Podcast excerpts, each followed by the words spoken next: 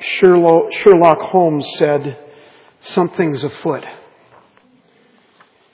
I believe that uh, God has been so faithful uh, in the time that uh, Sherry and I have been here, these 12 years, and um, recognizing that God is always the one who initiates, God is the one who gives, God is the one who loves. But I've been just so blessed and thinking these last couple of weeks as we approach the new year, uh, what God has in store for us. Something is afoot. Spirit of God is alive among us. Uh, the truth is here. We have hearts that are full. We know what God has called us to do, to be the presence of Christ in the world, to reach one more for Jesus.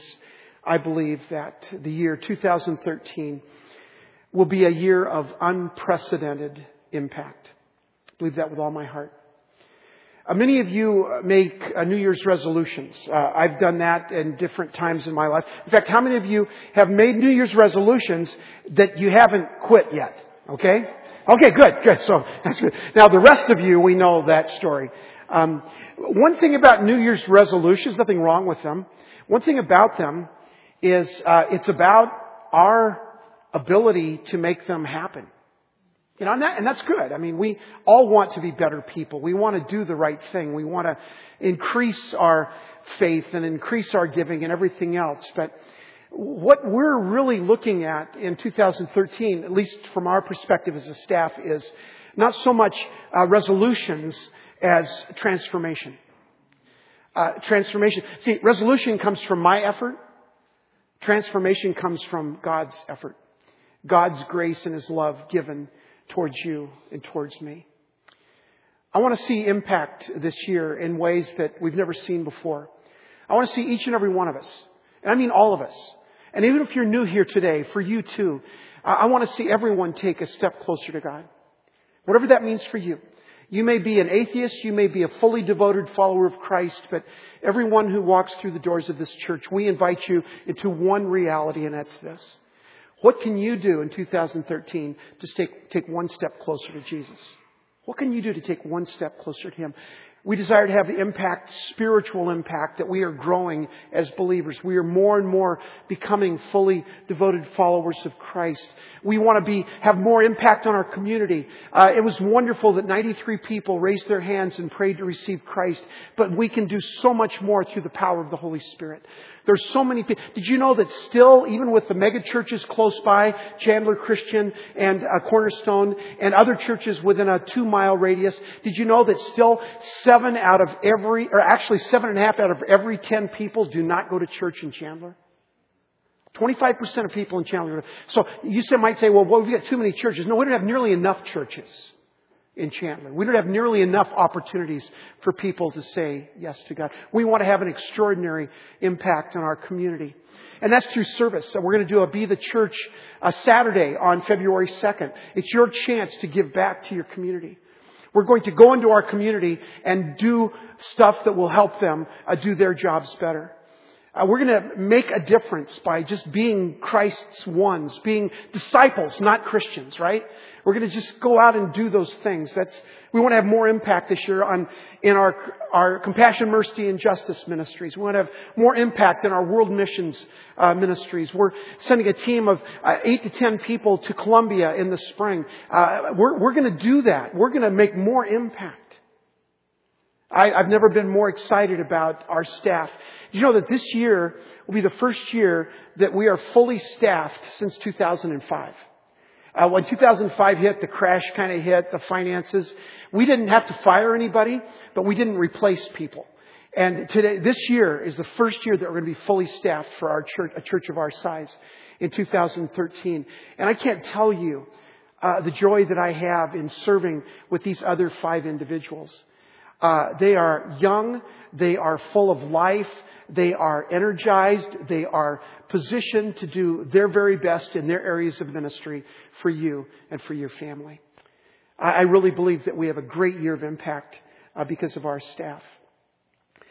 In these next uh, few Sundays, I want to clarify and um, kind of enliven our vision. Our vision, most of you know, uh, uh, say, it, say it in a lot of different ways, but in a very brief way, we desire, desire to connect, grow, and serve. We want to connect with God and with each other. We want to grow in our faith. We want to grow in numbers. We want to grow in our giving. Uh, and we want to we want to serve. We want to serve each other. We want to serve the community. We want to serve especially the lost. We want to do all of that. We want to connect. We want to grow, and we want, and these next uh, four Sundays, counting today, I want to lay out for you uh, the vision of Hope Covenant Church. And, and the reason it's important is because um, uh, Bill Hybels says often that vision leaks. Now, what that means is that you may know the vision of our church, and you may say that I, am signing off on that. I, I, believe that. I want to be part of that. But after a couple of months, we get busy and we do other things, and we kind of forget what we're about, and we kind of get into a maintenance mode. And the, the last thing I want to do is maintain. The last thing I want to do is make all of you comfortable. My job is to make you miserable. I want to make you uncomfortable. I want to make you so unhappy that you're not out there bringing people to Christ that you're going to do something about it. So we're not about maintaining. I remember when we were first, um, Sherry and I first came in uh, the summer of 2000. We were in the strip mall. There's just a few people there. But I'll tell you what, those few people, and we still have some of them with us, uh, those few people, um, they said, when I came as their pastor, they said, we'll do anything. Our church hasn't really gotten traction that we want.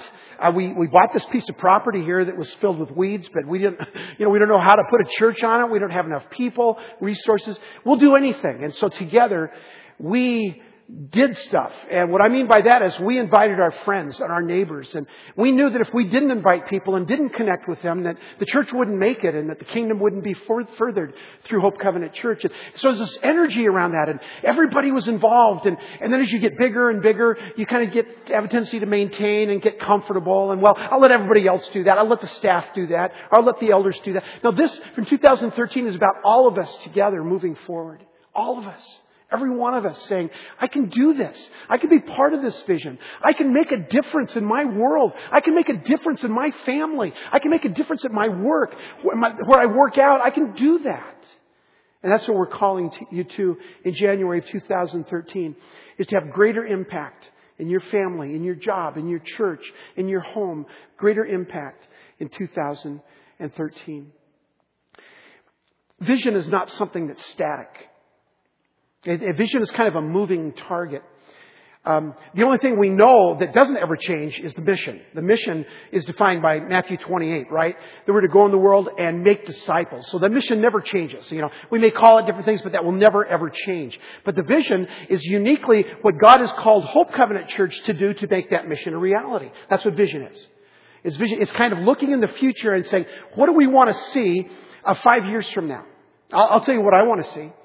Five years from now, I want to see all of you plus five people that you've brought here to church and brought to the Lord, also with their families here. So we're bursting at the seams. We've planted two more churches. We even have to build a sanctuary in the back of the, that's what I want to see in five years. But we can't do that unless we all say, that's my vision. That's what I'm doing. See, we're not a church that wants to just make you feel good. We want to reach the lost for Christ. That's what we're here. That's what we're about. And so our vision is all around that. Our vision is something that's constantly moving and growing and evolving. Uh, George Barna, in his book, How to Find Your Church, said it this way. This is a great quote. Vision is the ability to understand the history, the present condition, and the potential of the church and to conceive a plan for action that will maximize ministry potential. More often than not, vision is a result of having spent much time absorbing the facts about the community. In other words, we want to know our community. We want to know who they are. Knowing the resources upon which the church can call, people, funding, facilities, equipment, etc., and devising sound but creative strategies for moving forward. Vision always entails progress. It is never satisfied with the status quo. Now, I, I love that quote. I think it's really important. Uh, we're having a leadership retreat, which will include all the staff, the elders, and ministry leaders at the end of the month, a two-day retreat. And uh, when we're there, we're going to look at this once again and say, okay, how can we have maximum impact in 2013? What's a strategic plan we can put in place that our people will sign off on and say, okay, let's go. Let's do this. We're ready to go. We're ready to do whatever it takes to reach one more person for Jesus Christ. I don't want to get bigger. That'll happen if we do our jobs well, right? I want to get better at what we're doing. I want to reach more people and whatever that looks like, God, we're there. We're part of it. So this is why we're entitling this series of four messages, Vision on the Move. Vision is not a static thing. It's a growing thing. It's an evolving thing. It's a moving thing. Vision on the move. And vision always entails progress. It is never, as Barna said, satisfied with the status quo. Now we're all, all in the uh, life-saving business. Uh, some churches are in the maintenance business. Some churches are in the status quo bit business, but we're in the life-saving business. You know, like a lighthouse that was originally there to uh, avoid shipwrecks and to rescue people when there was an accident. And the lighthouse became really a, a buzzing place of ministry and activity and awesomeness. But then after 20 or 30 years, the lighthouse becomes, well, more like a country club. We don't want to mess with the wet people anymore. They'll get our carpets messy. Eh, eh, all you need to know is if you want to know about our church, look at the carpet. Okay? I know it's embarrassing. Some of us, we have this thing cleaned two or three times a year. Mike is constantly trying, but the carpet is dirty and I'll tell you why. Because we have hundreds of people in here, men, women, and children and teenagers every single week. And that's not going to change. If you don't like our carpet, give me 30,000 bucks and we'll fix it. Okay, I'm serious. We'll do it next week. But right, I mean, we're, we're, we're, we'd rather spend that money doing other things. But I'll tell you what, that's a church that's on the move, and that's we are not a country club. We're a life saving station. The time of great worldwide stress, great anger and war, killing children. Come on. That's all little kingdom stuff. It's all kingdom of man stuff. It's, it's all stuff that happens because we are literally linked to this blue rock, this planet that we call Earth. It's the little kingdom, the kingdom of man. But we have the answer.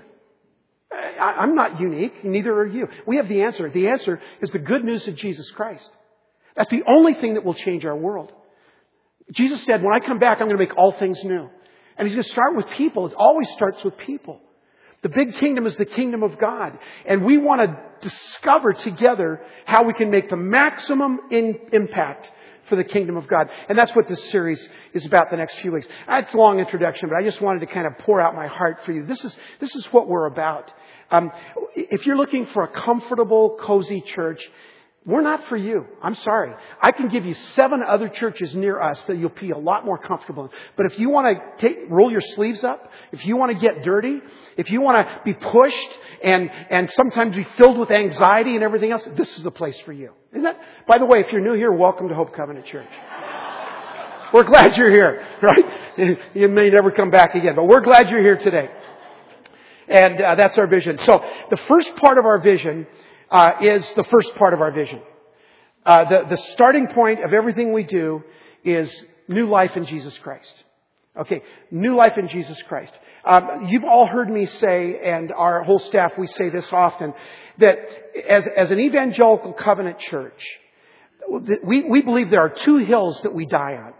Now we'll argue with you about baptism. We'll argue with you about eschatology, about when Jesus is going to come back. We'll, and we'll have fun arguing all those things. But you know what? None of those things are going to make maximum impact. There's two things that will make maximum impact. Here it is.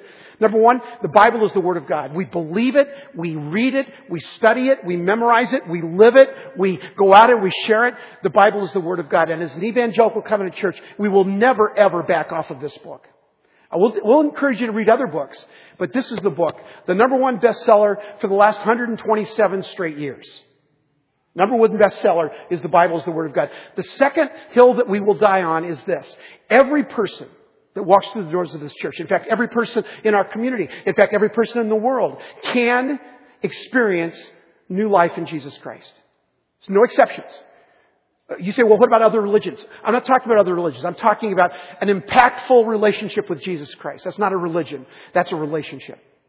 So, so that's what we believe in. And so today I want to frame our whole series on vision around this idea of new life in Christ. Now some of you are saying, well, this is, this is, this is not new to me. I, I know this stuff. And I know you do.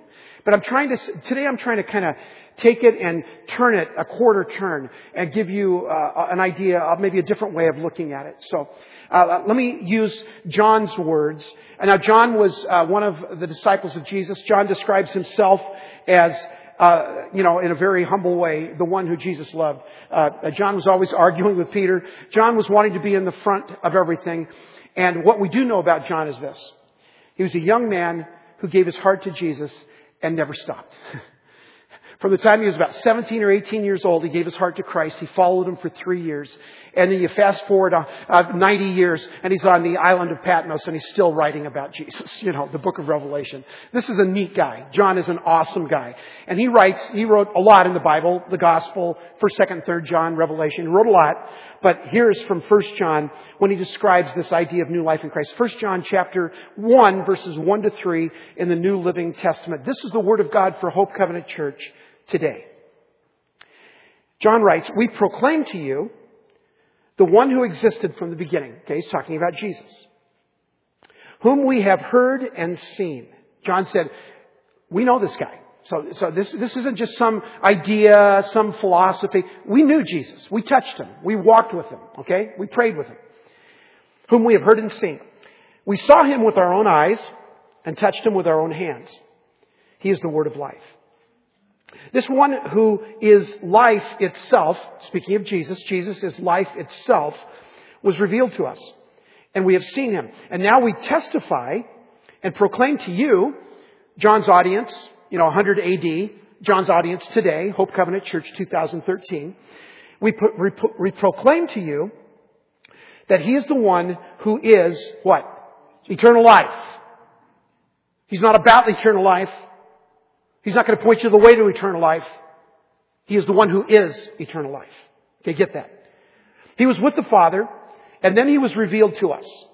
We proclaim to you what we ourselves have actually seen and heard so that you may have, he said, I just want you, I want to reiterate this. This isn't some idea. We saw this, we heard this, we touched this, we felt this, we experienced this. We have seen and heard so that you may have fellowship with us. And our fellowship is with the Father and with His Son, Jesus Christ. We are writing these things so that you may fully share our joy. You want to fully share the joy of John 100 AD? You want to fully share his joy? You can't. Through knowing and experiencing, touching and feeling the person of Jesus Christ, the living Word of God, eternal life, Jesus Christ himself. Now it's clear to me that in reading this text, John is not talking about some distant, nebulous, philosophical concept. But he's talking about life real life that is available in Jesus now. It's knowable. It's teachable. It's, it's accessible. In the text, it uses these verbs. Heard, seen, looked at, touched, appeared. There's something real there. Jesus said it another way in the Gospel of Luke. The kingdom of heaven, that big kingdom, is available through me, Jesus said. Now this thing that we call life in Christ, this thing that we call new life in Christ, is available to you. Not in some esoteric, pie in the sky kind of way, but in a concrete, I know kind of way. Uh, one of the uh, uh, one of the things that um, uh, Jim Blackburn and uh, Bill Winward and others in our church and others that are part of Turnkey Ministries. If you don't know that ministry, they do evangelism in rest homes with the rest homes permission. And Jim, how many last year came to Christ? Jim, hello Jim. He's in a class somewhere. I think he said 513. 513. And this is going into rest homes and visiting uh, the different people, asking their permission to talk to them. 513 people came to Christ in, in 2000 and 12. And one of the questions they ask them is, um, can I ask you a religious question? And one of the things they say, oh, yes, you can ask me a religious question. Well, if you're standing before God in heaven, um, and, and God asked you, uh, why should I let you into my heaven? What would you say? And, and that's what starts the religious question. And from there, they present the gospel, and this Holy Spirit works in that. And, and like I said, in, in rest homes, 513 people came to Christ in 2012. So that's the thing. And here's, here's the answer almost every time. And you can ask Jim, this has been my experience over the years. Almost every time, here's the answer. Well, uh, what, what, what, you know, uh, why should I let you into my heaven? Well, um, you know, I go to church on Sunday. Oh, that's nice. I mean, Christians do that, right? Some, you know. Well, I, I, I, um, I, uh, I'm a really good person. Well, I mean, we could argue that probably, but that's not, not a place you want to argue that somebody's in a rest home, right? Say, well, okay, okay, so you're a good person. Yes, that's good. Uh, what else? Well, um, you know, I, I, I, last year I gave I gave thirty-seven dollars to the church. Oh, that's good. That's that's good. Well, that's something else you did, and, and they go on a list of things that they have done. Oh, I've been baptized. I take communion. I go to church. I pray. I do, and all these things they do, and, at the end of that, the, the, question comes back with Jim or whoever's talking. They say, "Well, the, the Bible says that it's not about what you do; it's about who you know. Believe on the Lord Jesus Christ, and you'll be saved. It doesn't say believe on the things that you do, and you will be saved. Believe on the Lord Jesus Christ and you will be saved. So there's this, this idea that a lot of people in our world have that um, being a Christian, remember we talked about this last summer, being a Christ follower, being a disciple is a lot different than being a Christian. A Christian can be anything you want it to be. So this package that we call coming to faith in Jesus Christ, this commodity that we call salvation, new life in Christ, being born again, use whatever words and terminology you want to. This thing is not something you do to get it. It's something, yes, you possess, but it's more than that. So, so a lot of people say, well, um, I, I, have it. Uh, when I was eight years old in my Sunday school back in Michigan, I prayed and asked Jesus to my heart. And I would say, that's awesome. That's, that's beautiful. Um, I have it. Therefore, I, at that moment, I, I punched my ticket to heaven. Okay, I believe in eternal security too, so I'm, I'm with you on that. I punched my ticket to heaven. Uh, I know that one day I'm going to be rid of this terrible place that we call the earth, and I'll be singing hymns and playing a harp, although I doubt that, uh, seriously. And, and, and it'll just be awesome, and it'll be wonderful, and I just can't wait for eternal life. Well, Jesus said in our text, I am eternal life. Now. Not in the sweet by and by. Not forevermore. That's part of it. And so this life that Jesus wants to give us is a life force that comes from within us. You can't step into Jesus' life without stepping into Jesus. Uh, it's not about his plan or his identity. It's about knowing Him and living for Him. And then those verses again, He said you can know it, you can see it, you can touch it. And, and this morning I'm inviting each and every one of us into this life. It's an invitation into life. Now some of you would say, well, I've been a Christian for many years. Thank, praise God, that's wonderful. You know, I've been a disciple for most of my, that, that's wonderful. But I want you to hear this with different ears this morning. Don't think of this in terms of something that's already been punched. Okay? I already punched my ticket.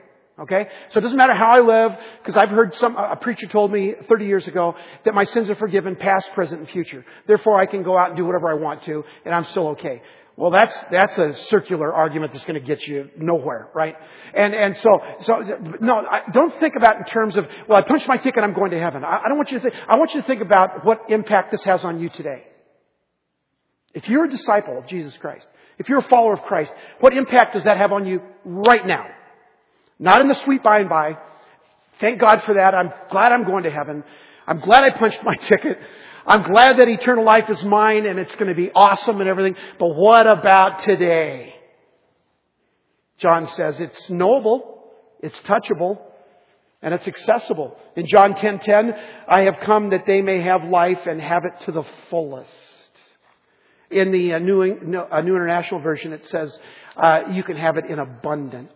So this is an invitation to each and every one of you this morning, an invitation to this life in Jesus. And it really involves just two parts. The first is this. The fullness of eternal life, uh, excuse me, uh, the, first, uh, the first part is that this is not just a future hope, but it's a present reality. Not just a future hope, but a present reality.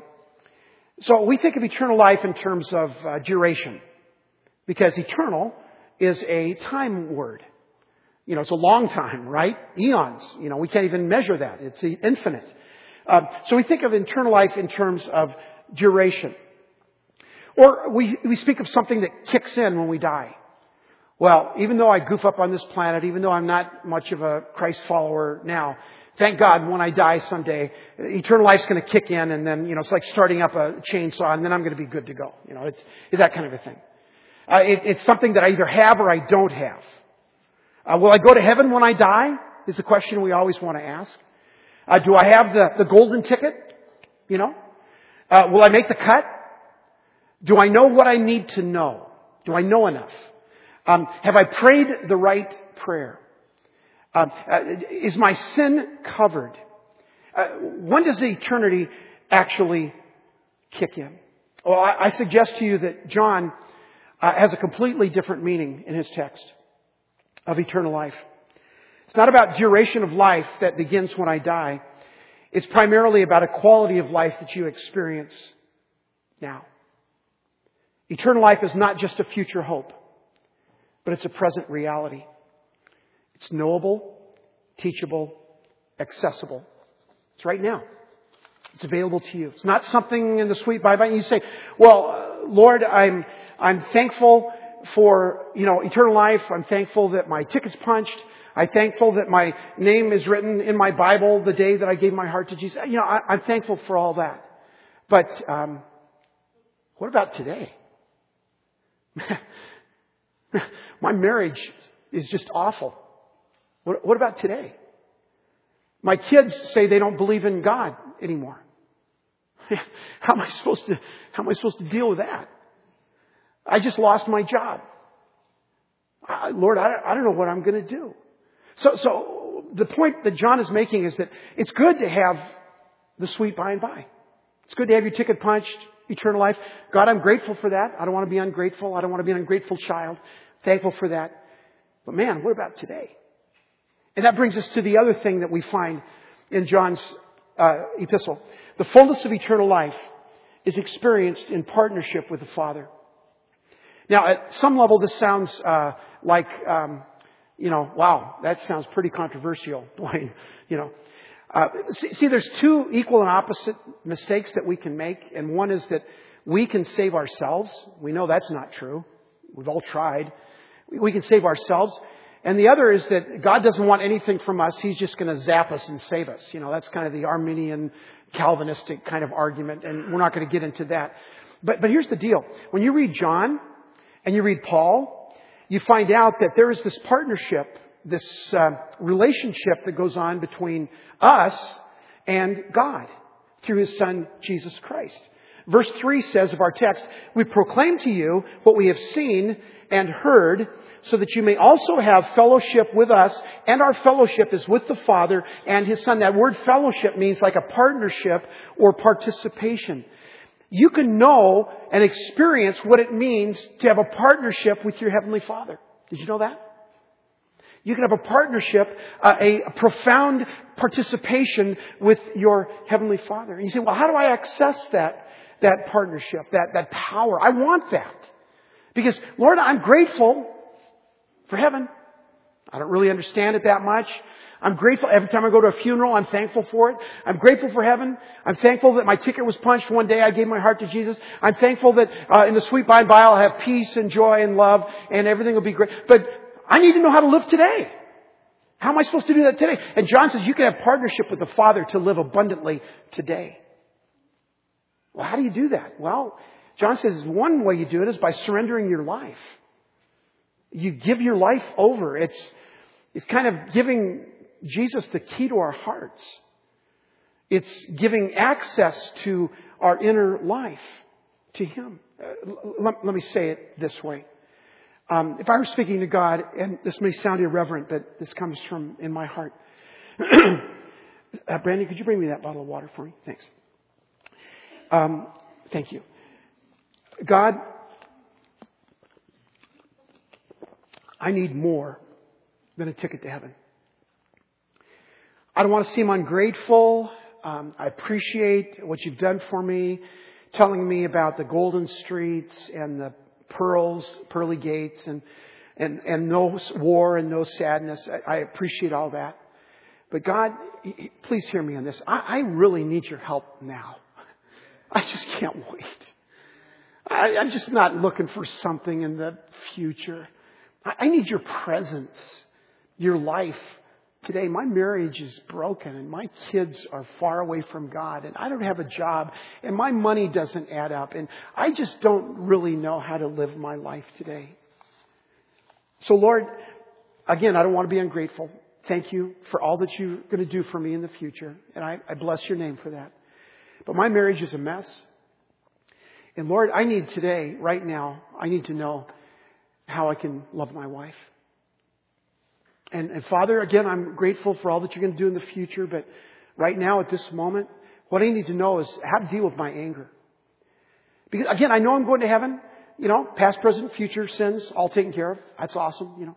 But God, I don't feel like much of a Christ follower when I just blow up at my wife or at work or at someone else. I, I need the kind of life, the kind of partnership with God that, that gives me life in abundance right now. God, again, I'm really thankful for all that you've done for me and that you're going to do for me in the future. But God, right now, I, I struggle with lust. Man, I, I, need some help with this today. I just can't wait, push a button and pause and say, well, someday I'll be free from those kind of, those kind of lustful thoughts. But, but God, today, I need help right now, today. And joy? Joy? You tell me about joy in heaven? We sing about it? Man, I don't feel joy. I haven't felt joy in so long, I don't even know how to recognize it. Peace? God, have you looked around our world? It's, it's kind of an ugly world and there's no peace around. What am I going to do? And then you think, well, somehow, some way, I've been invited into this partnership with the Heavenly Father that will give me the power to live my life today. How can I be present with the Father? How can I have access to that joy and peace today? Uh, Keith Meyer, a pastor and an author, wrote this paragraph. The most significant thing that we can give to God is not our money. It's not our time. It's not our effort. It's not our talent. The most significant thing we can give to God is our attention. Brother Lawrence, hundreds of years ago, said it this way practice the presence of God every day. See, that's an inner life thing. That's a partnership thing with the Father. If we would stop worrying about how good our church attendance is and how much money we give and all of those things that are good disciplines and start paying attention to the Jesus that lives within us, our lives would be transformed. We don't need New Year's resolutions. We need a transform, transformed heart.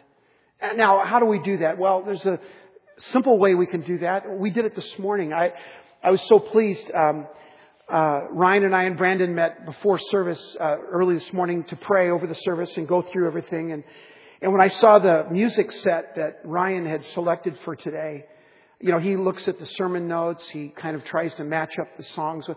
And I was so blessed because what I felt and experienced today. Now, this is a. I, I don't like to get in the feel thing because you know, feelings can come and go. But what I felt today was kind of the overwhelming presence of God in our worship. And it was neat. It was really neat.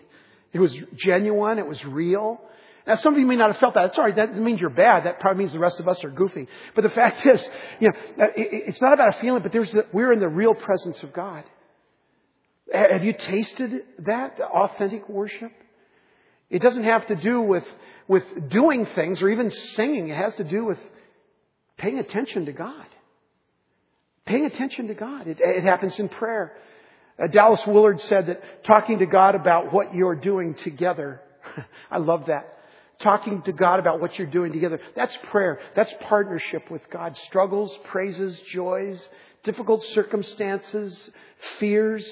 Invite Him in to every part of your life through prayer.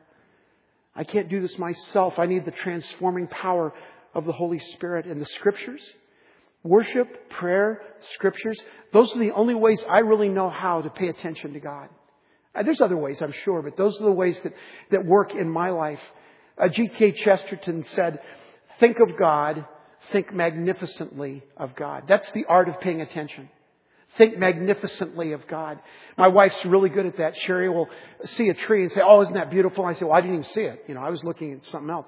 And, and but this idea of paying attention of thinking of what God has. Now, in the scriptures, there's this awesome thing in the New Testament. There's two words for the word. Okay, we know the word logos. You've heard that. Those of you haven't been around church, the word logos means kind of a, a beginning idea or first thought, uh, first creative thought, and that's Jesus is described as that redemptive thought of God initially, logos. Jesus is the presence. Okay, so there's that definition of word, but then there's another word. Eh, in the Greek, it's ramos, and ramos means a personal word to you from God. Now, I love that.